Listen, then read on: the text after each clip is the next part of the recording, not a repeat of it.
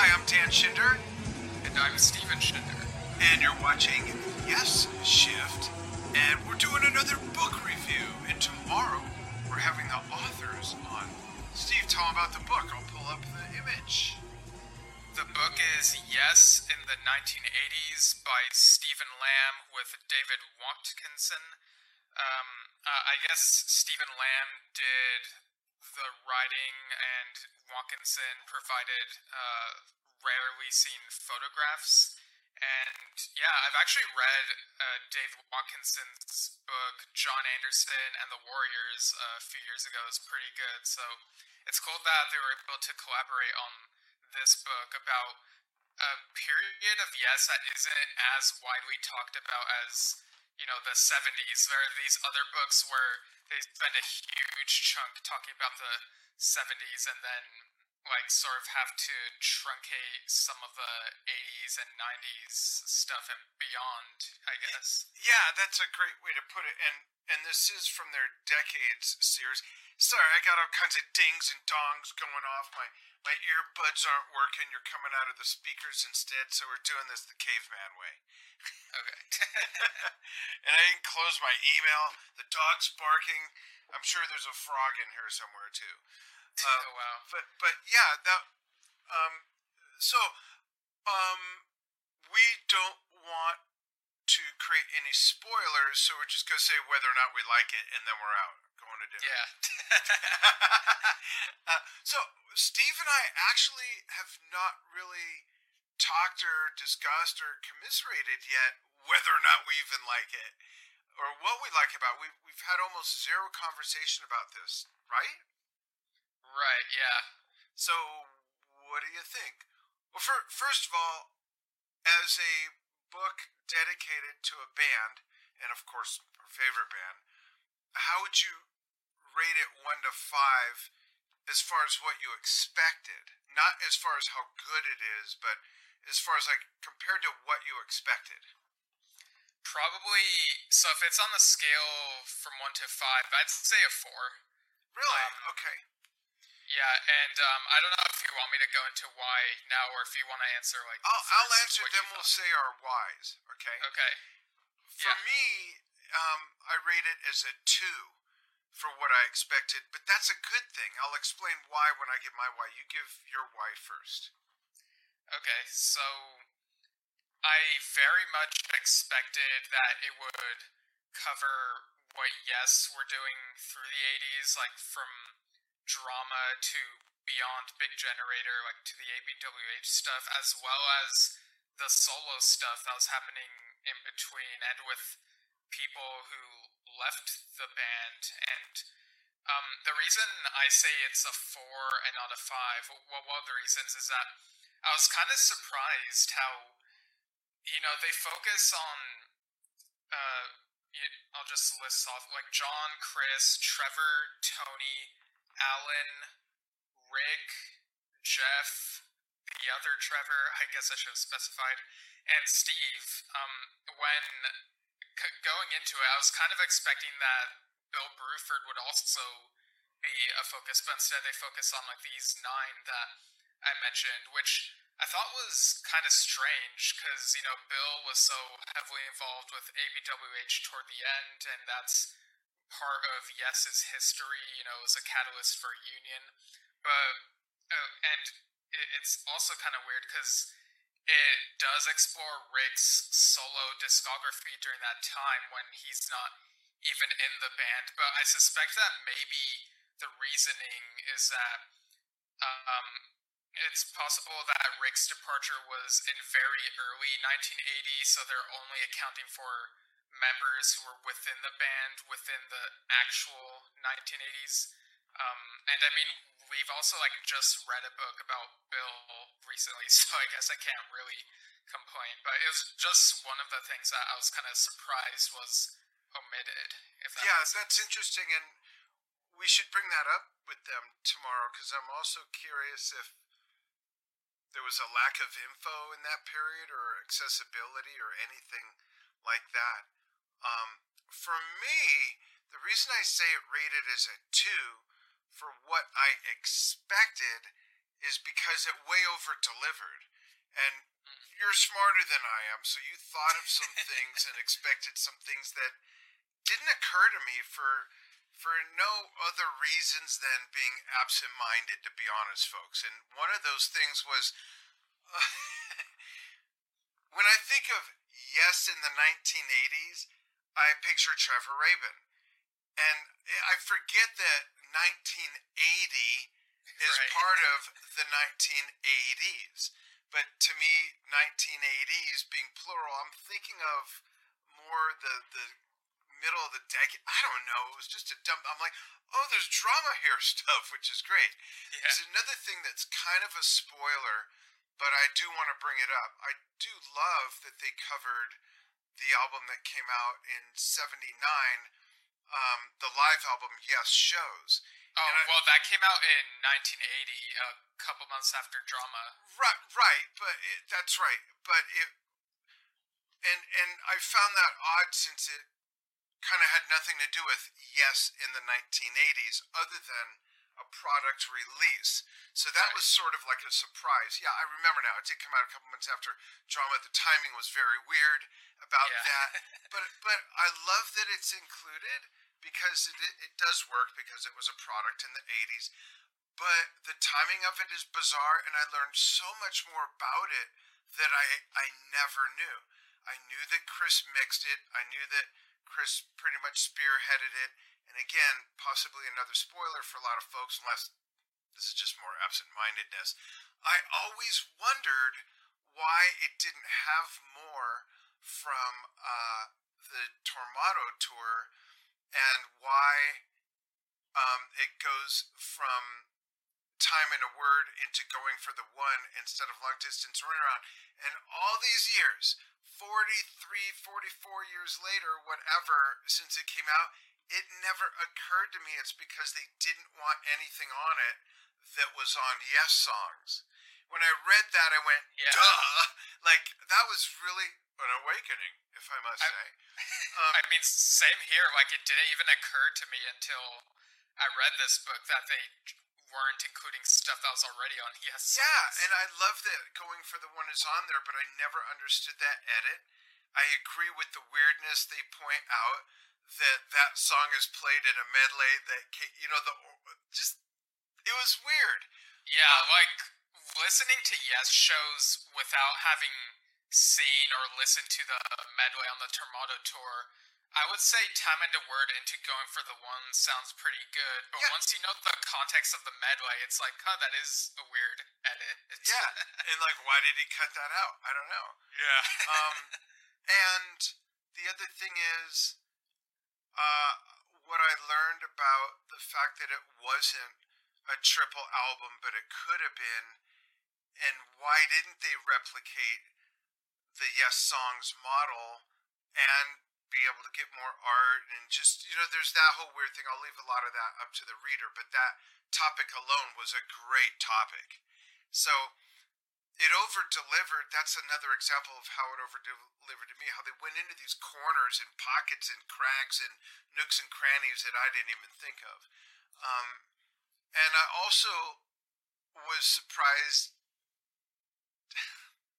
just as much by drama making appearance. I was just as surprised by ABWH because I was like, "Eh, I guess that's yes in the 80s, you know? and I didn't even imagine that I'd be reading about all the solo stuff. I just didn't think it through. I thought yes in the 80s, and I thought of, uh, had a very limited, narrow. So, I know there's a lot of spoilers in that, but it, I, I believe no matter what folks are expecting, it's, it's gonna, you're gonna like this book a lot. Um, another thing I'd like to point out that I really like about it, because you know me, kind of, kind of a caveman in some ways. I love all the photos. There's a lot of great, not that one, a lot of really right. great photo stuff in here. Some really neat stuff. Yeah, And like I- this I doesn't do just like on screen doesn't do justice to that. Yeah. So yeah. Yeah, good. and and to boot, you'll see different uh, versions. I, I have that modern drummer of Alan, and and unfortunately, the corner of three ships is covering a neat piece of gear. It's a Kurtali, not in the set of Kurtalis, but it's a one flat cymbal bell that's like two and a half inches around or something that's all by itself, which I always thought was weird. Gotta remember to ask Alan about that on an interview. Um, but it's also it's also printed on very quality paper, which I appreciate. Right. Um, so yeah, this this this was great. Um, what are some, or am I the only one? What are some, if any, nuggets that like you learned that you had no idea, never knew about? Um, that's a good question. I'm trying to like remember. So maybe if I throw a couple of mine out, it might be the same or jog your memory. Maybe. For me, yeah, maybe because you probably know all this, but more Yeah, of the just like looking at my notes real quick. yeah, more of the Tony Kaye thing was explained with 90125. Like, how is the music there, but he's not in the owner of a Lonely Heart video? Oh, that to me was all explained on one page without coming out and saying the reason Eddie Jobs. You know what I mean? So readers, that's in there, which is cool. There's a little backstory in there about Tony. I don't want to spoil too much. So, but Right. do you know what I'm talking about? And was that Yeah, yeah, like it clarifies. Um, what was new to me was how much of it was Trevor Rabin playing keyboards. Like Oh, it you sounded just like it was some of it. like it. No, but still, in the story, there's a missing link, and the story's filled in in that in the book. Yeah, and it includes excerpts from stuff I'd read online. Like it had, it included um, Eddie Jobson's YesFans.com post about his time, like his two months in Yes or whatever. And Yeah. there's there's a photo included of him with the Yes members. Uh, so that that photo was surprising to me. And he's Um, holding actually his official agreement for those two months, and it's scribbled on a toilet paper roll square. Um, and actually, before coming on here, I found another interview online where I, I learned something else that was new to me, or maybe I forgot, I don't know, but that uh, this is an interview by J.U. Uh, conducted October 26, 1995, and apparently Eddie was offered a place in Yes before Relayer. Like we've heard about Vangelis and Keith Emerson, but apparently he was also in consideration Really? at that time. Yeah. So was he in or out of Zappa at that time? Uh, he was in Roxy Music at the time, so pretty busy. Yeah. Interesting. I never, yeah, I didn't know that one before either. I did learn more about the whole Jimmy Page, Chris Squire, Alan White thing, XYZ. I learned, I knew a lot about that, and I learned a couple nuggets that I won't blow. I, I learned a couple more nuggets about that that made me go, huh. And some of it made sense, and some of it was just like more knowledge and a surprise. I kind of forgot the timing, how close it was to John Bonham passing away. So there's an element about that in there, folks. And um, it was a huge, I mean, these are my two favorite bands, Led Zeppelin and and Yes, or excuse me, Yes and Led Zeppelin. And when that was happening, and a rumor, and before there was YouTube or any other place where music could actually be linked out, you know, that rumor was going on, and it was like, oh my God, this is a dream come true. You know, with no Yes and Zeppelin disbanding, what could be better than, and then, wow, wow, wow. But it's explained for the most part.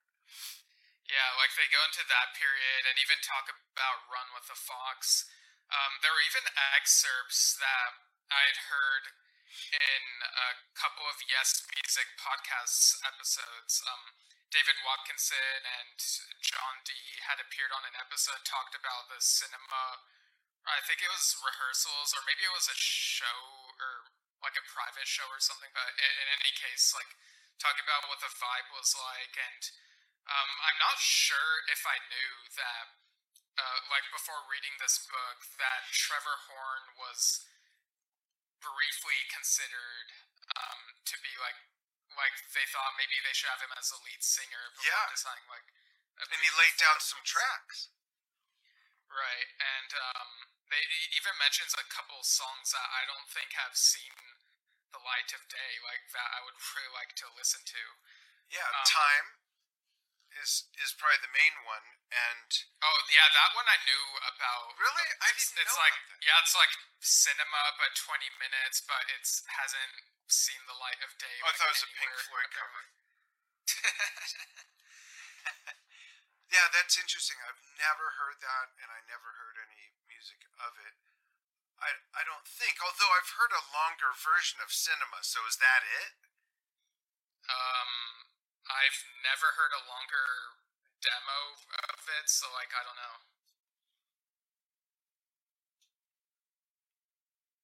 What am I thinking of then? Or thinking of Make It Easy, possibly? Like the intro thing that's before Owner of a Lonely Heart in the live No. shows. No, because I remember hearing. Chime in, folks. By the way, chime in if you know what we're I'm talking about. Feel free to correct me. But I remember. So you know the main. Yeah.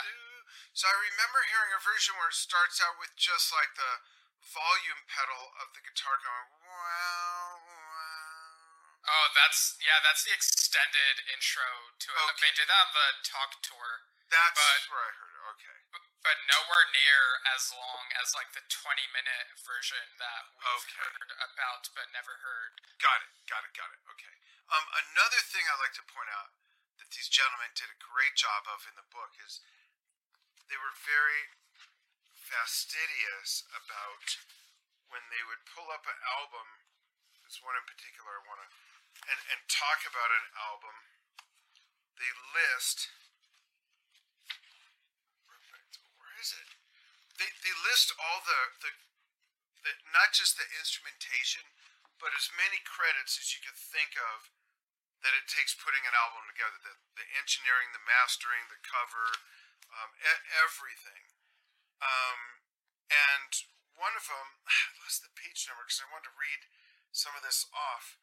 It was the Jon Anderson solo album that had three Porcaros on it, which I forgot Oh. about. In the City of Angels. Yeah, so what page was that? Well, it came out in 1988, so it's probably toward the end. But yeah, the the instrumentation is like I forgot how many amazing players are on this, and then it also sort of uh, made sense that Steve Porcaro is playing some of the keyboards on "Open Your Eyes" because that wasn't. Well, I guess it was still kind of uh, ten years later, but there was a relationship there. You know, Yeah, Jeff Porcaro was on it.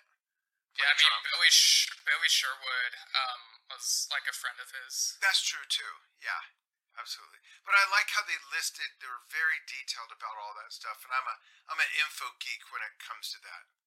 When I was a kid and I'd eat cereal, I had to read like the whole side panels of the box, every ingredient, what does it mean, you know, all that stuff.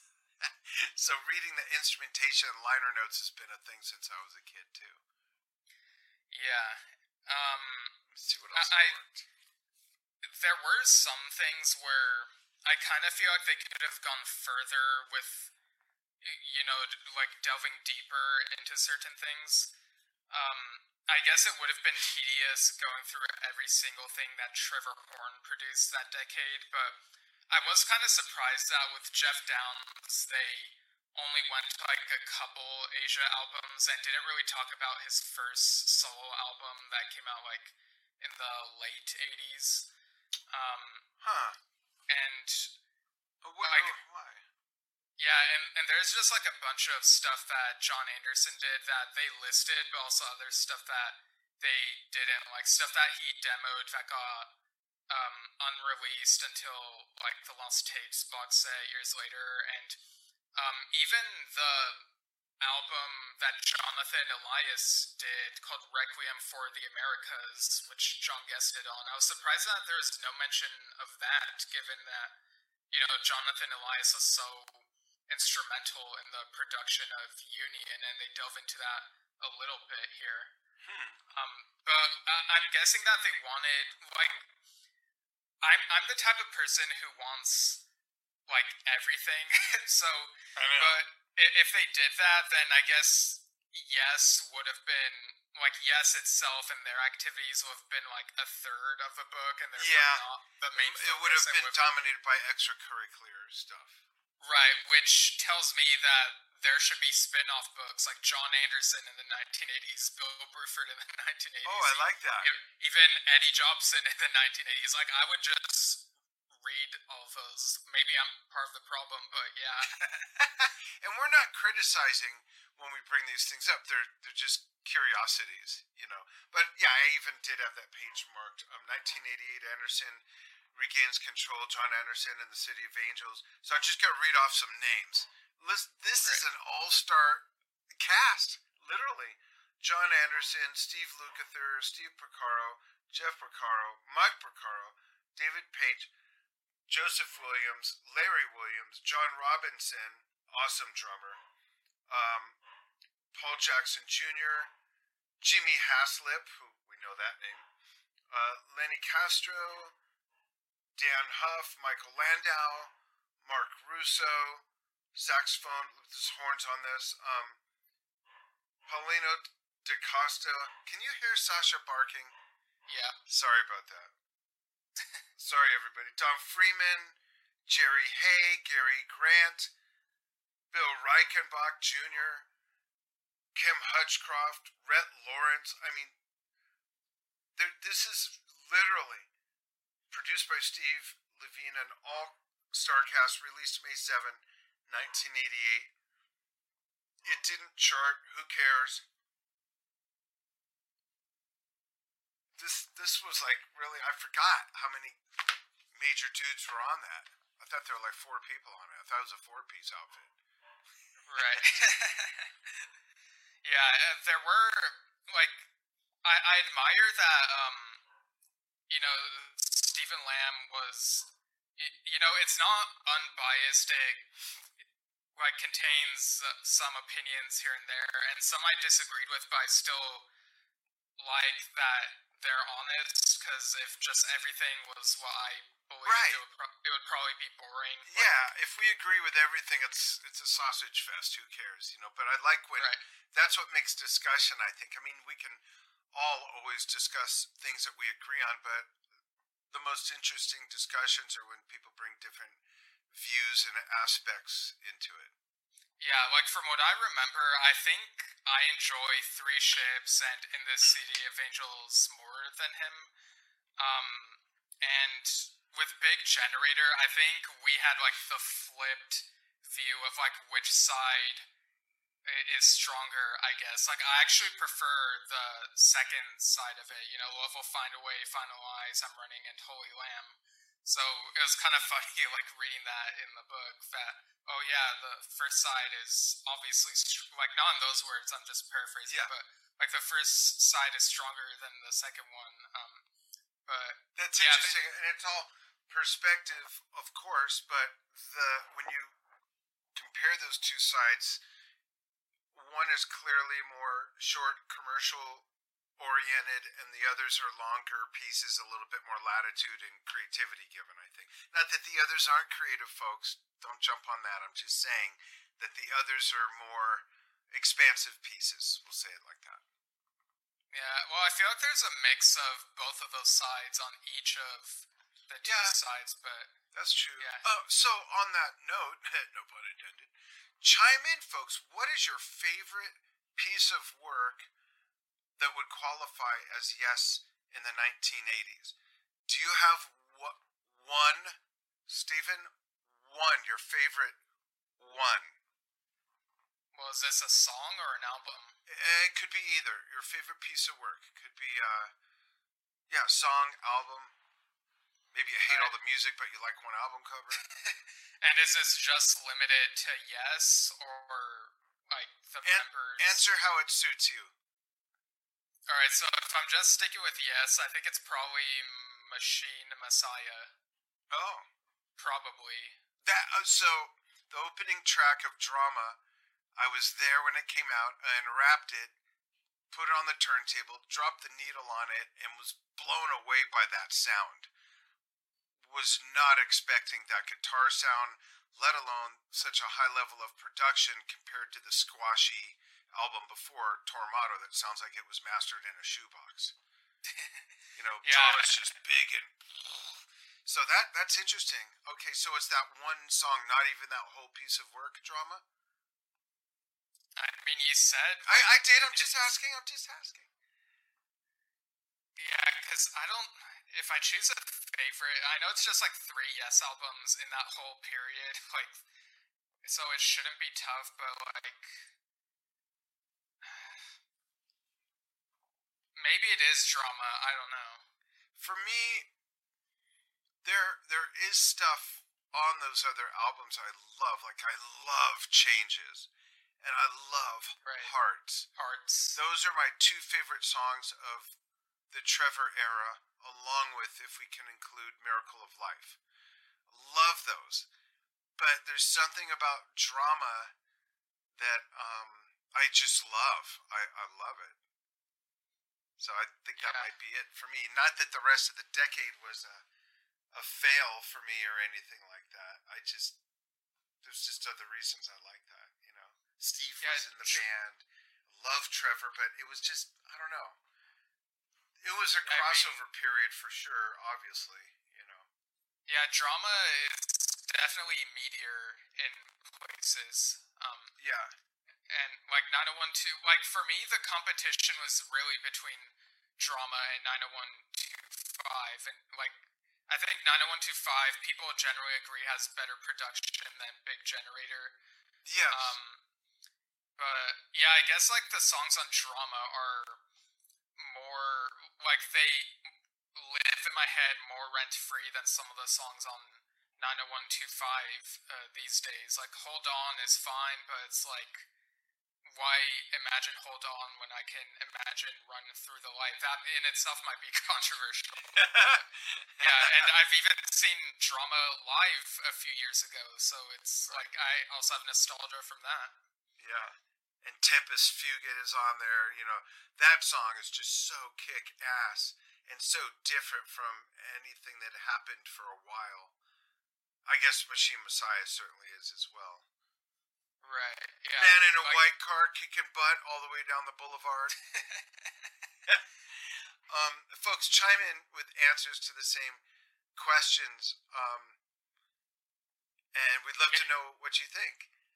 Yeah, I mean that being said, uh, now that I've brought that up, White Car is probably my least favorite Yes song of the '80s. it's just so brief and yeah, Yeah. like it's not bad, but it's yeah. Yeah, what is the story there? There's a Yeah. man in a white car, we know that much. Uh, well, Trevor Horn has specified who it is at some point. Like, Oh, really? the inspiration for it. Oh, Yeah. a limo driver? Tax No. collector? No, stop guessing. Let me look it up. Um, and are you able to see comments, or can you check on that as well, please? Uh, yeah, I'm looking. Um, there's. I see that someone named KO'd Cypriel said Dawn. I don't know what that's in reference to. D A W N or D O N? D O N. Maybe it meant Dan? Um. Oh, maybe. Yeah, I'm having trouble finding it. Oh, it's so Horn's. Um, Horn was inspired by like how he saw Gary Numan driving his Stingray, Oh, which was given to him by his record company. oh wow, I didn't know. And folks, sorry if our signal's choppy. I just happened to notice a meter and there's something weird going on there. I don't know if it, I thought it was Steve's end, but it might be mine, which is the end we're actually broadcasting through. Don't know what's up with that. Sorry. Don't own the internet. Back away. Everyone just back away and let us know. What's your favorite album cover of the 80s? What's your favorite song? What's your favorite Oh, album? def- definitely drama. It's just Roger Dean just can't be beat, in my opinion. yeah, but but I will say this: the 90125 logo and cover totally embodied this new age of yes. It totally did. It it the music was futuristic ish. to me, anyways, and I thought the cover fit it perfectly. It really did. Yeah. Um, it was a new age for Yes, which is ironic because Eddie Jobson left Yes for New Age. and I felt the Big Generator cover was just kind of totally disconnected from, like, I would think a second album by that lineup in the same era, they would look related, and at least the production would sound related.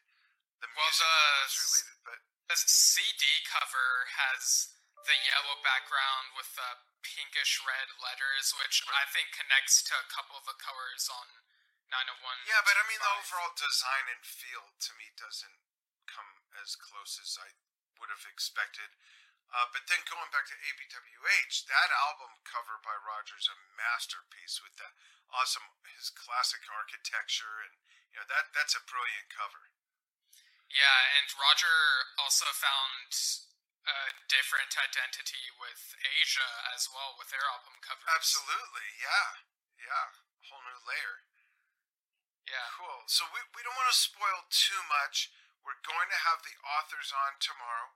We will haze them. I mean, grill them. I mean, we will ask some of these other questions, but Steve, I think you probably hit on the head. Like, they can only go so far, or the yes members' parts would kind of be incidental at that point, you know?